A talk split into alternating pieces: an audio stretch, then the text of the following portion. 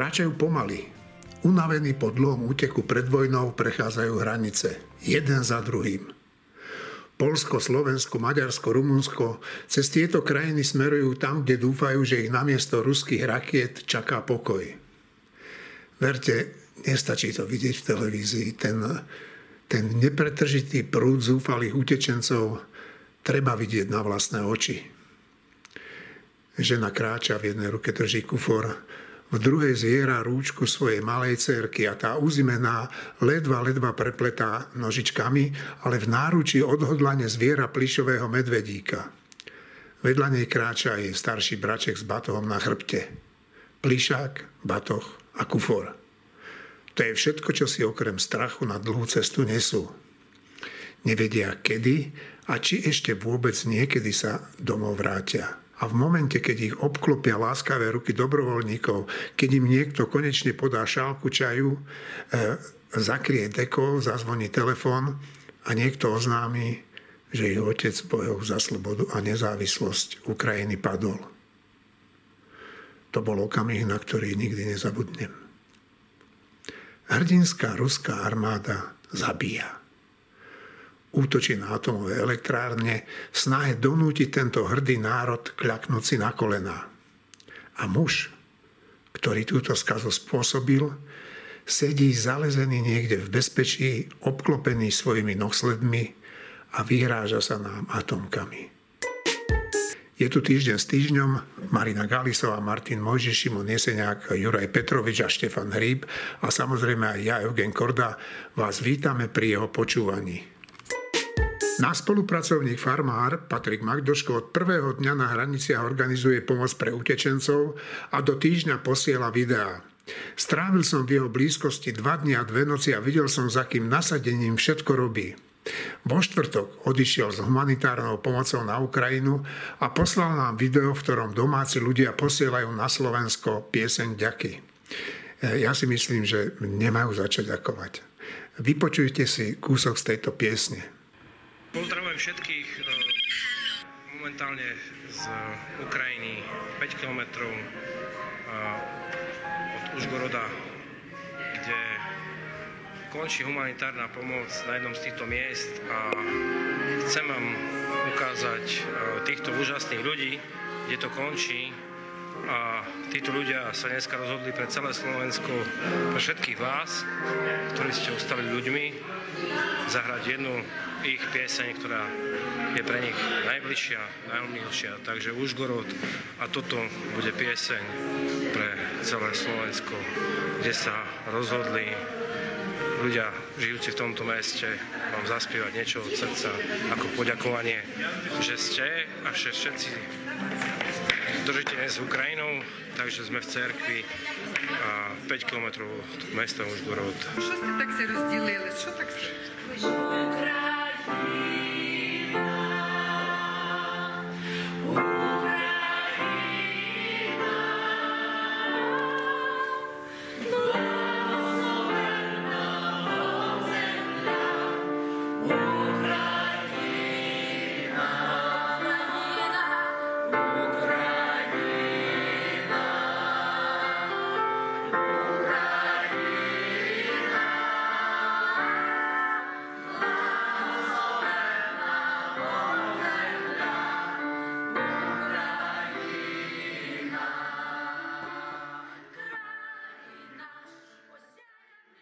Počuli sme tú dojemnú pieseň z Ukrajiny a ja by som teraz rád prečítal jeden mail. Je, nie je veľmi dlhý, ale nie je ani krátky od jednoho mojho dobrého známeho, ktorý, ktorý má takúto skúsenosť. Že, uh, som v jednej obci na juhu Slovenska, keď som sem prichádzal, tak na konci obce Dvory nad Žitavou je veľký plagát ľudovej strany naše Slovensko s názvom Američania chodte domov a 100 metrov za nimi policia rieši meranie rýchlosti, ale nerieši túto fašistickú reklamu. Som tu už tretí deň a ešte som nestretol človeka, ktorý by nestal na strane Ruska. Včera som bol v krčme a skoro som dostal na papulu za svoje proamerické názory. Keď som sa spýtal, že ak tu ubytujem na chalupe Ukrajincov, že či ich zabijú, tak mi povedali, že to síce asi nie, ale niečo o tom zašomrali. Preto vás chcem poprosiť, pán Korda, aj celý týždeň. Táto vojna bude asi podľa mňa nadlhšie a priniesie ešte veľa utrpenia. A, a asi aj nám a to bude živná pôda pre všetkých proruských zlých ľudí. Je jasné, že musia začať e, konať silové zložky a začať zatýkať radikálov. Ďalej to už nebudem čítať. E, ja len oznámim, že dnes začali v Čechách prvého takéhoto schvalovača vojny e, trestne stíhať. Tak kolegovia, aká je situácia podľa vás na Slovensku? Šimon? No, paradoxne a na moje prekvapenie lepšia, ako som čakal. 75% ľudí schváľuje postup vlády, schváľuje pomoc pre Ukrajinu a značné množstvo ľudí chce Ukra- e, obyvateľom Ukrajiny, ktorí utekajú pred vojnou, pomôcť také množstvo e, občianských iniciatív, charitatívnych, cirkevných, štátnych, smerom na pomoc týmto ľuďom je, je, ja si také nepamätám, tak vy ste starší všetci, tak možno, možno budete mi vedieť oponovať alebo povedať, že to bolo v minulosti nejak obdobne, ale ja som zo Slovenska celkovo uh, milo prekvapený. Uh, moja rodina prenajíma byť cez Airbnb, v princípe naraz sme si s otcom napísali, že zablokujeme všetky termíny a ubytovanie poskytneme samozrejme bezplatne nejakej rodine, ktorá, ktorá príde. A na margo toho listu, tak ja neviem úplne, že kde je tá obec, čo je to za, čo je to za obec a podobne. Občas tí ľudia majú trochu väčšie reči ako činy, čo je nesporne, nesporne výhodné to, že sú dezinformovaní, zmetení, nechcem použiť to slovo, ale nenapadá mi iné, ale zlý. Tak keď niekto uteká pred vojnou a ja plánujem mu ešte niečo zle spraviť, tak to čo som za odľuda? To je... To je... Šimon, a myslíš si, že mala, mala by policia začať nejako konať aj v prípade tých uh, billboardov? Nie. Uh, poviem aj prečo. Uh, blbcov nevieme za to, že sú idioti, zatiaľ zatvárať také veľké väznice nevieme sľadom na náš deficitný rozpočet postaviť. A nebolo by to, nebolo by to naozaj ani dobré, ja nie som ani veľký fanúšik uh, chystaných noviel ohľadne zákazu šírenia dezinformácií. V tomto sa do značnej miery ja shodujem s Danielom Lipšicom, že napriek všetkým našim historickým skúsenostiam nemám dojem, že toto by bola ideálna cesta, ako bojovať proti dezinformáciám a podobne. Poviem jeden príklad z druhej svetovej vojny. Uh, Nemecká Weimarská republika mala uh, zákony, ktoré, ktoré mali účinne bojovať proti nástupu NSDAP. Uh, Goebbels bol viacer, viackrát pred súdom kde ho súdili za šírenie nenávistných rečí a propagandy. A Goebbels to vtedy využil na, na svoju popularizáciu a všetkými dostupnými prostriedkami šíril jeho prejavy, ktoré, ktoré on pred súdom predvádzal. Takže je to také hranie sa s ohňom, ale nemám na to úplne vyhradený názor. Eh, je to veľmi ťažká a potrebná debata, ale skôr sa prikláňam k tomu, eh, že je to nebezpečné. Na druhej strane eh, schváľovať, schváľovať ruskú agresiu, ktorá trvá už 8 rokov. Tá vojna trvá od roku 2014, aby sme sa spamätali, Európska únia, NATO a viacerí so sankciami a s našim celkovým postojom až po tom, čo, čo Putin a ruské, e, ruské okupantské voj, e, vojska uh, začali útočiť na, na celú Ukrajinu. Juraj? No, k tomu billboardu ja poviem len toľko, že si myslím, že to je v nejakom rámci normálnej slobody slova. Je bohužiaľ smutné, že takéto billboardy máme po Slovensku. Mňa potešil veľmi majiteľ tej agentúry Arton, ktorý okamžite nechal prelepiť billboardy z, e, o údajných zradcoch, ktoré chcel nechať vylepiť smer.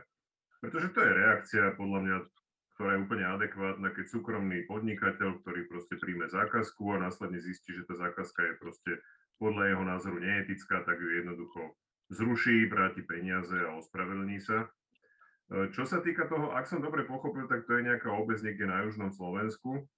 No bohužiaľ, ja za tým vidím trošku aj vplyv toho, čo uh, máme možno občas aj tu v Bratislave, že proste sú skutočne ľudia, ktorí sledujú tie maďarské médiá viacej ako možno slovenské médiá. A bohužiaľ, ja teda po maďarsky nerozumiem, ale z toho, čo som počul, tak tie maďarské médiá sú v odsudzovaní ruskej agresie na Ukrajine oveľa, oveľa e, ambivalentnejšie, nejasnejšie, tvária sa, že skutočne, že to je taká vec, že obidve strany a tým, že tie maďarské médiá sú prakticky úplne pod Orbánovou kontrolou, tak sa to dá považovať skutočne za jeden z takých tých nástrojov ruskej propagandy vlastne v rámci Európskej únie aj NATO, Takže mňa to neprekvapuje, že v týchto oblastiach môže byť viacej ľudí, ktorí zdieľajú tieto, tieto názory a ktorí proste majú pocit, že toto je pravda, pretože ako poviem otvorene, jedna známa mojej manželky presne toto povedala, že ona neverí tým slovenským cenzurovaným médiám, že ona počúva len tie maďarské, lebo tie hovoria pravdu. No, tak je takýchto ľudí viacej na tom južnom Slovensku, tak to samozrejme potom predstavuje problém, lebo títo ľudia, keď tak ako v Rúsku ľudia, ktorí nemajú šancu vnímať iné médiá ako tie štátne, ani ich veľmi nemôžeme viniť za to, že si niečo myslia, pretože nemajú možno ani šancu dostať sa k iným informáciám a sú jednoducho zvyknutí tie informácie počúvať. Nehovorím, že to je dobré, len je to pochopiteľné. Takže mrzí ma to a je to asi veľmi ťažké niečo s tým urobiť. Nemyslím si, že trestné stíhania sú práve, práve to, čomu by sme mali, ten smer, ktorým by sme mali ísť. Iná vec je, ak niekto úplne otvorene obhajuje vojenskú agresiu a vraždenie civilistov proste armádou cudzej moci na území cudzieho štátu. Takže to je, to je trošku iná pohoda. Hlásila sa Marina a potom hneď Šimon. Tam je taká otázka, že čo je sloboda slova, čo nie je sloboda slova. Ja som inak e, za slobodu slova, väčšinou som dokonca áno aj na strane Daniela Lipšica, Čiže ja by som e, za normálnych okolností e, pod slobodu slova zaradila úplne široké spektrum prejavov, z ktorých možno polovicou absolútne nesúhlasím. A možno tretina z nich e, považujem ju za škodlivú. Ale my nie sme v normálnej situácii, my sme vo vojne. Toto tu je vojna, to nie je otázka, že či bude vojna u nás, kedy bude, ale ona tu už je. My sme jednoznačne na mužke Ruska. Tá hybridná vojna tu trvá roky a tá skutočná vojna, ja mám pocit, že aj tá je v podstate už tu. No a vo vojnovom stave si myslím, že je celkom oprávnené, keď ten existujúci demokratický štát sa chráni aj pred určitými prejavmi, ktoré by v mierovom stave sa dali zahrnúť pod slobodu slova. Problém je v tom, ako je to formulované niekedy a ako sa to rozlišuje. Lebo ak som správne zachytila, a opravte ma, ak, ak to tak nie je, tak e, také, že vojnové štvanie alebo podnecovanie k vojne, tak tam je schopný aj nejaký kotlebovec nahlásiť úplne demokraticky zmyšľajúceho človeka, ktorý povie, že na to by, dajme tomu, malo zasiahnuť alebo uzatvoriť letecký priestor nad Ukrajinou a podobne, tak ten kotlebovec by pokojne mohol na, ma žalovať, lebo toto sú napríklad v určitých momentoch moje názory, že ja som nejaká vojnová štváčka a že podnecujem k vojne. Čiže treba si dať pozor aj na to, ako je to sformulované. Šimon, ty si mi poslal takú správu, že dnes o 15. hodine bude podané trestné oznámenie na predstaviteľov Ruskej federácie v súvislosti s inváziou Ruska na Ukrajine. Bude tam Dostal, Kazda, Verbická, Janko Benčík. Chceš tomu niečo povedať? K tomu len to, že tu je je to správne rozhodnutie. Ja som chcel ešte pripomenúť jeden fakt, a to je, kto je generálny prokurátor Slovenska. To je istý pán, ktorý sa volá Maro Žilinka. A neviem si predstaviť, že ak by začali tie trestné obchádzanie, eh, pardon, trestné oznámenia prichádzať, čo by on s nimi robil. A som si pomerne istý, že 365 to by mohli kopírovať. 363. Ospravedlňujem sa. 363 by tam bola využívaná tak, že by ani fax copy to nestihala kopírovať, takže na to tiež netreba zabúdať, že, že Maroš Žilinka je súčasný generálny prokurátor na Slovensku. Martin? Ak tomu dobre rozumiem, tak to je billboard, ktorý vyzýva Američanov, aby išli domov a to podľa mňa v žiadnom prípade nemá byť trestne stíhané bez ohľadu na slobodu slova a neslobodu slova. Ja som nejaký veľký zastanca uh, takej veľmi široko vykladanej slobody slova a bezpodmienečnej slobody slova, ale tuto proste ja mám pocit, že cítim, že na to majú úplné právo niekto akože posielať domov Singapúrčanov, posielať domov e, Bengálčanov, posielať domov e, Uruguajcov aj Američanov, kľudne. Druhá vec je, a v tom, e, ja úplne súhlasím s Marinou, ale keďže sa tu rozprávame o právnej veci, tak otázka, či sme právne vo vojnovom stave, alebo fakticky, a či máme byť na strane Ukrajincov plne, je v tomto prípade úplne odlišná otázka. Či ja si myslím, že v momente, keby Rusi napadli niektorú z členských krajín NATO, potom tvrdenie posielania Američanov domov, akože na billboardoch, to je, to je proste, to sa stáva niečím iným, keby sme my ako členovia NATO boli fakticky vo vojne ale v tej, akože, mne to skoro prípada, aj keď rozumiem tomu autorovi toho mailu a súcitím s ním, akože toto nemáme o tom ani len rozmýšľať. Ja si myslím, že aby to bolo právne postihované. Štefan. E, hlavne to je diskusia o nie veľmi dôležitej veci v situácii, ktorá sa teraz deje.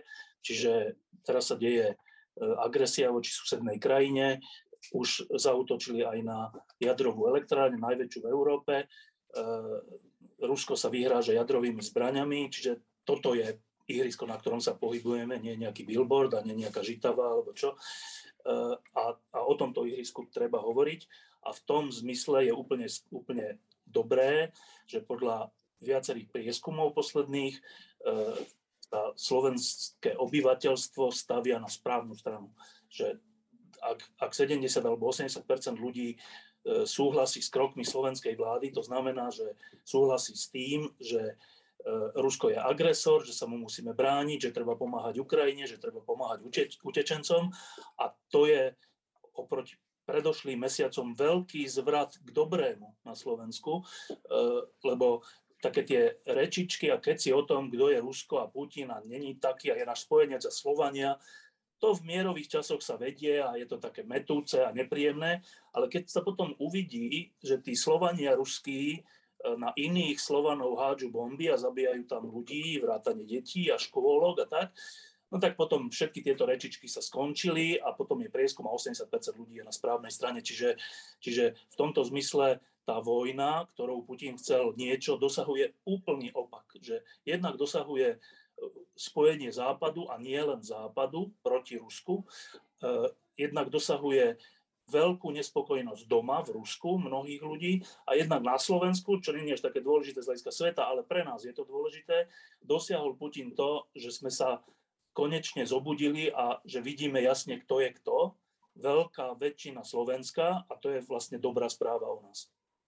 No, by som sa ťa rád ešte spýtal, že Myslíš, že nám to vydrží dlho, lebo, lebo takéto prvotné vzplanutie aj v tej pomoci nezvykne vydržať dlho. My si aj na tú vojnu môžeme celkom zvyknúť. Keď mňa prvý deň šokovali niektoré zábery, dnes som už na ne zvyknutý. Tak ako to, ako to vnímaš, ty Števo? Vydrží nám to?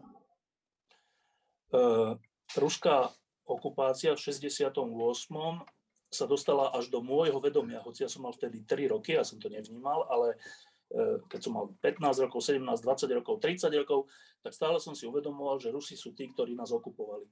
Čiže to, že Rusi teraz rozpútali vojnu a okupujú, chcú okupovať celú Ukrajinu a možno aj ďalšie krajiny, sa podľa mňa vrie do pamäti celej generácie, ktorá teraz žije, je to, pre ktorú je to úplne nová skúsenosť.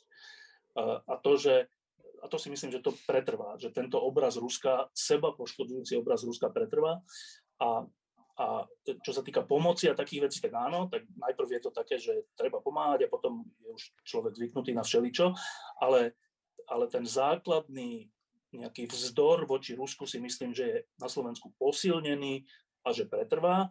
Iná otázka je, že tá vojna, nie len tá s Ukrajinou, ale to celé, čo bude teraz nasledovať, bude znamenať okrem iného aj napríklad zdražovanie energií alebo zdražovanie všelijakých surovín, obilia, potravín, ja neviem čo všetkého. A vtedy nastane taká situácia, že nás to bude stáť už konkrétne e, peniaze, každú rodinu, každého jednotlivca.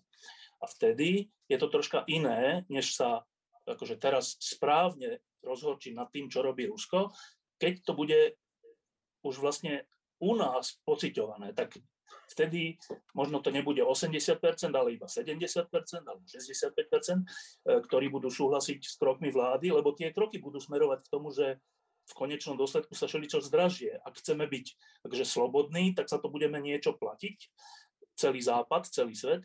A, a vtedy naozaj niektorí ľudia si myslím, že od toho odsudzovania Ruska prejdú k takému akože pragmatizmu, že ale však nejak sa dohodníme, aby tá ropa bola lacnejšia. Ale stále si myslím, že z očí voči tomu, čo sa bude diať na Ukrajine a možno aj inde, e, že, že, ten, že Slovensko bude na správnej strane. To, to si myslím. E, pre niekoho je to prekvapujúce, ale podľa mňa to není až také prekvapujúce v tom, že, e, že, že Slováci nemajú radi okupáciu, nemajú radi okupantov, ani Česi, ani, ani ďalšie národy. A, a to, čo urobil Putin, je, je tak do očí bijúce a tak um, neospravedlniteľné, že ešte aj Zeman a podobní ľudia uh, otočili. Čiže, uh, čiže to, to si nemyslím, že, že hrozí to, že za pár mesiacov alebo za rok budeme znova na strane Ruska. To som... Juraj chcel reagovať? Ja si myslím, že tu sa trošku ozývajú také obavy, že tak ako v prvej vlne covidu, že teraz tam ľudia šili rúška a všetci si chceli pomáhať a tak, a že potom prišlo nejaké uvoľnenie a už to potom úplne zase prepadlo do, do úplne opačnej, opačnej polohy. Tak ja si myslím, že tu je práve ten rozdiel, čo hovoril aj Števo, že COVID bol taká veľmi neuchopiteľná hrozba, lebo proste s vírusom sa ťažko bojuje, ale tu je úplne jasný páchateľ, konkrétna osoba a konkrétna krajina, alebo tá reprezentácia tej krajiny, konkrétna armáda, to znamená, že to sa skutočne nedá porovnávať a súhlasím so Števom v tom, že ako, toto si budú pamätať generácie, čo sa stalo na Ukrajine a kto bol agresor, kto je agresor a kto proste tam pácha vojnové zločiny. Takže to je trošku niečo iné. To sa skôr dá prirovnať naozaj k tomu Nemecku v druhej svetovej vojne ako k nejakému covidu.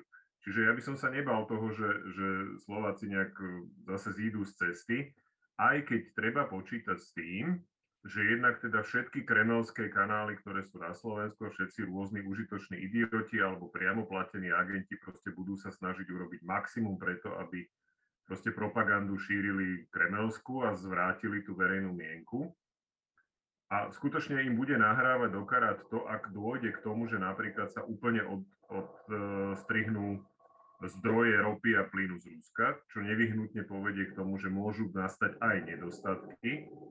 A neviem, kto to presne pekne povedal, že, že keď si porovnáme ale to, že si doma dám na krk šál, alebo sa pozriem na to, čo sa deje na Ukrajine, tak by sme si mali byť schopní ten šál doma dať a treba nekúriť na 26 stupňov, aby sme teda nejakým spôsobom umožnili použiť ten plyn tam, kde treba, čiže v nemocniciach a tak ďalej. Ale to už si bude pýtať zase určitú inú úroveň aj tej uvedomelosti obyvateľov a občanov, aby si uvedomili, že to, že ja si dnes dám šál na krk a nebudem kúriť na 26 stupňov, pomáha aj tej Ukrajine vyhrať, pretože to Rusko nebude predávať do Európy plyn a ropu. To znamená, to je už ten ďalší level, a je úlohou samozrejme aj teda štátnych orgánov a politických predstaviteľov, aby ľudí na tieto veci normálne otvorene pripravovali. Šimon. Ja len trochu na Margo eh, tých, tých energií, keď, aj keď Juraj je určite väč, o mnoho väčší expert ako ja, ale ropa nie je problém. My dokážeme ropu efektívne priniesť z iných zdrojov, čiže my výpadok ropy nepocítime. Nepochybne bude benzína nafta drahšia, tam odporúčam eh, reláciu s Karolom Galekom a Radovanom Potačarom, kde to pekne vysvetľujú. Väčší problém je zemný plyn, ale ropa nie je vôbec problém. Dobre, no eh, pred chvíľou Juraj povedal, že či tá vojna bude ukončená, alebo tak nejak si to formuloval. No, eh, ja si nemyslím, že to bude tak rýchlo. Martin, ty si v tom minulom podcaste dokonca hovoril, že máme sa pripraviť na jadrový útok. Takto si to neformuloval, ale približne tak, že, že tak, ja som len, to ja som len hovoril minulý piatok a to bolo myslím si, že ešte predtým, než to Putin uh, povedal. povedal, že, že s, tým, s tým treba rátať a netreba, netreba proste byť jak v horore tým paralizovaný, že, že keď povie toto, tak to je ale strašné. Ja, ja si myslím, že on hrá túto hru. Ja napríklad nerozumiem, na čo sú dobré obsadzovania e, nefunkčnej jadrovej elektrárne v Černobyle, aj teraz tej funkčnej velikánskej jadrovej elektrárne, že čo iné, než nejaký psychologický význam to má, akože týmto straší. Ešte to má môže mať ten význam, že keby tu jadrovú elektráreň vypol, hej, že, že Ukrajincom vypne elektrínu, ale nemyslím si, že by sa takto viedli vojny kdekoľvek na svete, že, že, že tej okupovanej krajine vypneš elektrínu, lebo tú elektrínu vypneš potom. Čiže uh, a musíme sa na to pripraviť. Ja si myslím, že Američania na to zareagovali úplne správne. Že keď ty hodíš bombu, aj my hodíme. Že hneď, akože v zmysle, že nie, proste s gangstrom sa musí rozprávať rečou, ktorú, ktorej gangster rozumie.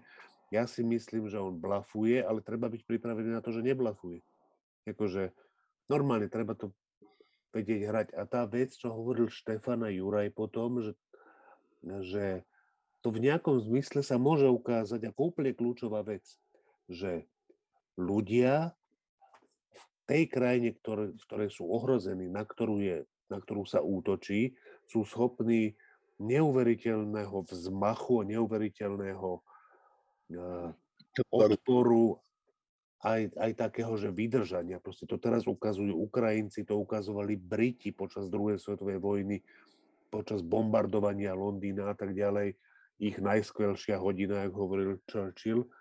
A toho ľudia sú schopní všade, toho sme schopní aj my tu. Ale musíme cítiť to ohrozenie. A to je tá nejasná vec do budúcnosti, že či toto ohrozenie Ukrajiny dokážeme tých 80% ľudí cítiť ako vlastné ohrozenie a súhlasiť s drahším, s drahším benzínom a drahším zemným plynom. Nie, že Rusi nás odpoja, že my to od nich prestaneme kúpať, že my ich odpojíme od tých peňazí, ktoré sa za to tečú späť do Ruska. Toto je podľa mňa jedna z významných otázok do budúcnosti. Nie som v nej optimista, nie som v nej asi ani pesimista. To, to je jedna z vecí, ktoré sa ešte len ukážu a ktoré môžu byť rozhodujúce. Keď tá vojna bude dlhá a Rusom sa bude tak nedariť, v tých, v tých pozemných operáciách, ako sa im nedarí zatiaľ. Marina? No to chcem práve zdôrazniť. Martin to na záver povedal, že Putinovi sa nedarí. E, to, že vystúpil v televízii s prejavom, v ktorom povedal, že invázia, teda, pardon, operácia ide podľa plánu, znamená presný opak. Vôbec mu to nejde podľa plánu. Keby to išlo podľa plánu, tak predpokladám, že do dvoch, troch dní by mal Ukrajinu pod palcom a mal by tam bábkovú vládu. Ono to vôbec nejde podľa plánu a ani nepôjde. Podľa mňa Ukrajina je pre Putina nedobytná. On, ak by ju aj formálne dobil, oni sú schopní partizánskym spôsobom boja mu vzdorovať roky a roky a roky to je krajina, kde v 50. rokoch ešte boli protibolševickí partizáni. To je, e, proste to je niečo iné. Ja neviem, či si to my vieme vôbec až tak predstaviť. Ja som tú traumu zo 68. prenesenie zažila tiež, hoci som až 72 ročník, ale na mňa ju preniesli moji rodičia, ktorí tým strašne utrpeli. Ale napriek tej celonárodnej traume tu sa málo kto reálne postavil na odpor. Takže my si ani nevieme predstaviť, aký, aké odhodlanie Ukrajinci majú. Na to sa dá spoľahnúť. Takisto sa podľa mňa dá spoľahnúť na to, že Putin absolútne neodhadol Západ. On pravdepodobne uveril vlastnej propagande. On v jeho očiach e, je Západ zrejme slabý, dekadentný, úbohý e, pudlík, ktorý si ľahne na chrbát. No, nestane sa. Putin dosiahol presný opak. Ja hovorím, keby teraz vstal z hrobu nejaký jastrab z americkej politiky z 80. rokov, tak e, povedal by, že toto by sme si museli vymyslieť, lebo Putin robí robotu ako keby za jastrabov. On zjednotil Západ, donútil Nemcov uvažovať nad prezbrojením svojej armády, donútil Fínov podať prihlášku do NATO. E, pred, včera podalo Moldavsko prihlášku do NATO, pokiaľ si pamätám. Škandinávia zvyšná sa nám hlási do NATO pomaly. E, tam proste, tam sa odohrávajú také posuny, aké sme si nevedeli predstaviť, o akých sa hovorilo, že by boli potrebné, ale potrebovali sme na to Putina. Čiže ja verím tomu, že odpor, či kladený Ukrajincami, ale aj Západom, bude účinný. Ja čítam, že Vladimír Putin vyzval susedov Ruska, aby neeskalovali napätie a nezavádzali žiadne obmedzenia. Tiež vyhlásil, že bez ohľadu na to, aké to bude ťažké, bude jeho krajina pokračovať vo svojom rozvoji a oznámil posilnenie dopravnej a logistickej infra, infraštruktúry. To znamená e, nič viac a nič menej, že je v úzkých. Hlásil sa Šimon. Ja len, ja len chcem Marinku... A, po, a, po, a, a potom Martin, dobre? Len chcem Marinku opraviť, e, lebo ona uviedla správnu informáciu, ale zlú organizáciu. Moldavsko a Gruzínsko sa hlási do Európskej únie, nie do NATO. E, Fínsko a Švédsko nad tým vážne uvažujú ten exit poll, ktorý robili vo Fínsku a Švédsku. V minulosti to bolo, že ešte pred niekoľkými rokmi, v roku 2015, len 14% e, škandinávcov z Fínska a Švédska chcelo vstúpiť do NATO, teraz je to nad 50%. Takže len Moldavsko a Gruzínsko sa hlásia do Európskej únie, do NATO zatiaľ nie. Ďakujem. Martin a potom Juraj sa hlási. Ja chcem úplne podporiť Marinu v tom, čo hovorila. Teda, toto je v poriadku, že sa tieto faktické veci opravili, ale že, že tá absolútne kľúčová vec, ktorá sa, sa stala, je ten statočný postoj Ukrajiny a Ukrajincov voči tej veci. Ja si myslím, že Putinov plán, a to bola normálne, že inštrukcia pre velenie armády, až, až, ktorá prechádzala, čak z toho, čo vieme, časť toho je propaganda, ale to vyzerá, že na znať taký ruský chaos v, tej, v tom vedení tej vojny. Ale hlavne ja si myslím, že bez tých informácií, zo všetkého, čo vieme, ak rozumieme tomu Putinovi, akože oni mali rozkaz, plán a plán B k nemu neexistoval, ten vzniká teraz, že obsaďte Ukrajinu, dobite Ukrajinu bez boja. To bol, to bol ich to bol, to bol ich rozkaz, to bol kľúčový rozkaz. Takto si mysleli, že to pôjde. Napriek tomu, že teda tých signálov bolo dosť veľa, že, že tí Ukrajinci od okupácie Krymu s tou armádou niečo robili a že to odhodlanie je tam nejaké nie bezvýznamné. Ukázalo sa v skutočnosti, že veľmi významné, ale v zásade, akože ja si stále myslím, že Putin je ten petrohradský chuligán, ktorý v tej chuligánskej partii patrí k tým menším, k tým slabším a vie to urobiť tak nejako, že tí silnejší chlapci sa za ňoho bijú a vlastne bijú iba veľmi slabých a, a na tých silnejších len pustia, pustia nejakým spôsobom hrôzu a vyhrávajú bez boja tie bitky iba šírením strachu. A toto on si myslí, ja mám takú predstavu, že toto on si myslí dodnes, takto rozumie svetu. Môže to byť nesprávna predstava. V každom prípade všetko, čo sa dozvedáme, aj terajšie jeho televízne prejavy už, už po tej invázii, e, zapadajú do toho obrazu. Zapadajú do toho obrazu malého, drzého chuligána, ktorý nechal iných robiť robotu za seba a jeho presvedčenie o jeho veľkosti rástlo tým viac, čím menej rástol on. Štefan? Iba pár, ešte pár poznámok k tomu. E, tá predstava o západe, ktorý je neschopný, rozmaznaný a mm, dekadentný, e, tá predstava bola šírená nielen Putinom, ale aj tu na Slovensku rôznymi prúdmi a, a, a aj médiami. Tak len si to zosumarizujme, že dokonca na Slovensku sme sa odhodlali k tomu, že e, Rusmi platené všelijaké dezinformačné weby boli vypnuté. To není veľmi akože, e, pasívny, pasívny krok, to je veľmi aktívny krok a úplne správny krok. E, v celej západnej Európe bola aj u nás, ja som si bola vypnutá televízia Russia Today. Ja, som si, ja, ja mám UPC, a teda operátora, tam, kde, kde je uh, kde bola Russia Today, to je taký strašne propagandistický kanál, tak tam je také normálne oznámenie, tento kanál bol vypnutý. To je perfektné, že, že, že to není, že strach, to je normálne, že čin.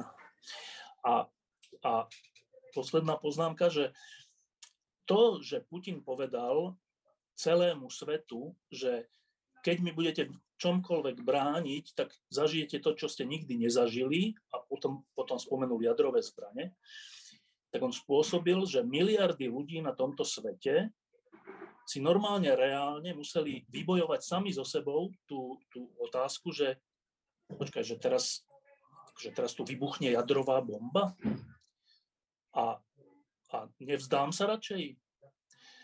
Toto si miliardy ľudí, miliardy matiek, ktoré majú malé deti, e, museli položiť túto otázku, položili si ju a odpoveď je úplne perfektná celého sveta, že nie, nie, nie, my sa tomu nevzdáme a keď to urobíš, tak my ťa zabijeme. Teraz bola, e, teraz bola, dneska bola tlačovka e, amerického ministra zahraničných vecí, a ktorý povedal, že, áno, že on chce akože po Baltie, nie, nie, nie, že my budeme brániť každý centimetr štvorcový územia na to. Každý centimetr štvorcový.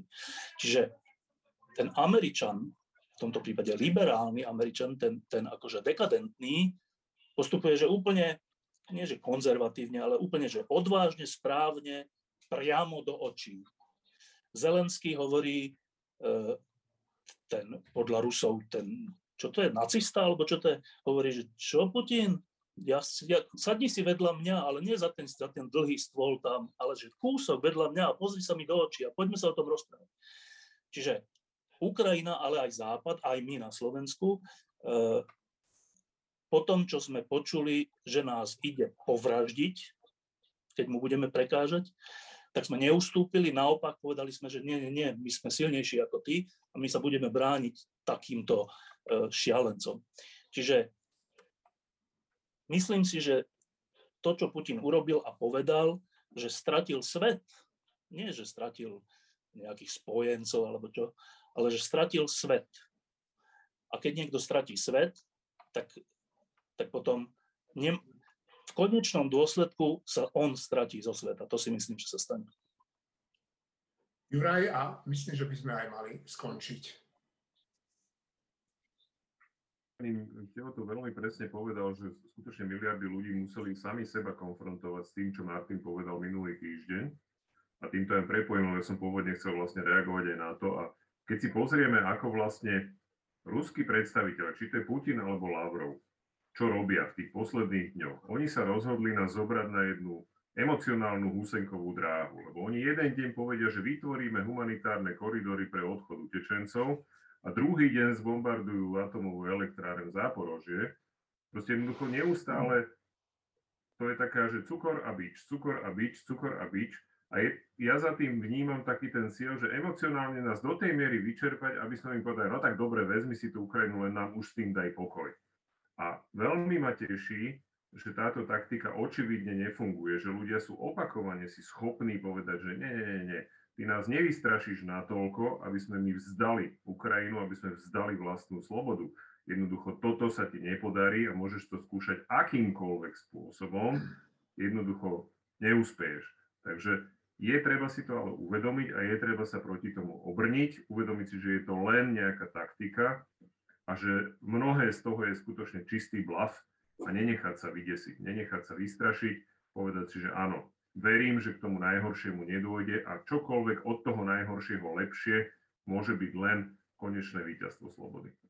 Ešte jedna veta dôležitá pre budúcnosť, eh, lebo na Slovensku to až tak nevnímam, nevnímame, ale je to úplne dôležitá vec a to je obrad v Nemecku, ktorý sa stal. V Nemecku e, prišla k moci sociálno-demokratická vláda a malo sa za to, že bude voči Rusku taká slabšia alebo ústupčivejšia alebo tak ešte pred touto vojnou na Ukrajine.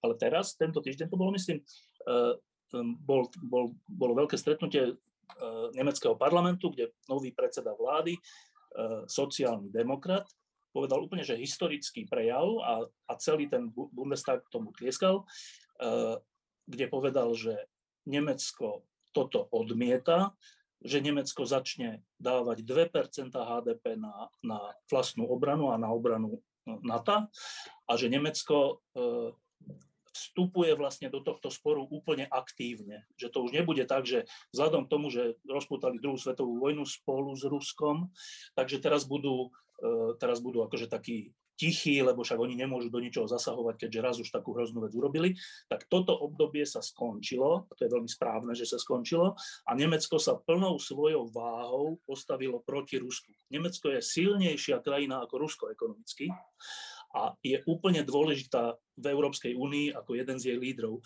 A to, že to, to, čo Rusko spravilo, spravilo to, že z Nemecka spravilo silného hráča a Nemecko e, sa po dlhých, dlhých rokoch stalo v skutočnosti týmto slobodnou krajinou, slobodnou aj od vlastnej histórie a sila Nemecka, keď sa pridala v tejto chvíli k Európe a k NATO, tak skoro by som povedal, že tým je rozhodnuté, ako táto vojna dopadne. No a ja by som to ukončil tým, čo o tomto konflikte povedal americký herec Sean Penn, ktorý tam natáčal a potom sa snažil z krajiny odísť a hovoril, že celé kilometre museli spešiť, lebo tie zápchy boli také a hovorí toto. Ja a dvaja kolegovia sme kráčali kilometre po polskú hranicu po tom, čo sme nechali naše auto na okraji cesty. Skoro vo všetkých autách sú len ženy a deti. Väčšina bez batožiny a s autom ako s ich jedinou cennosťou. Toto napísal na sociálnej sieti a, a takýto odkaz dal Amerike. Prezident Zelenský a Ukrajinci sa stali historickými symbolmi odvahy a zásad ak ich necháme bojovať samých, naša americká duša je stratená. Ja si myslím, že to platí aj pre nás, pre Európa.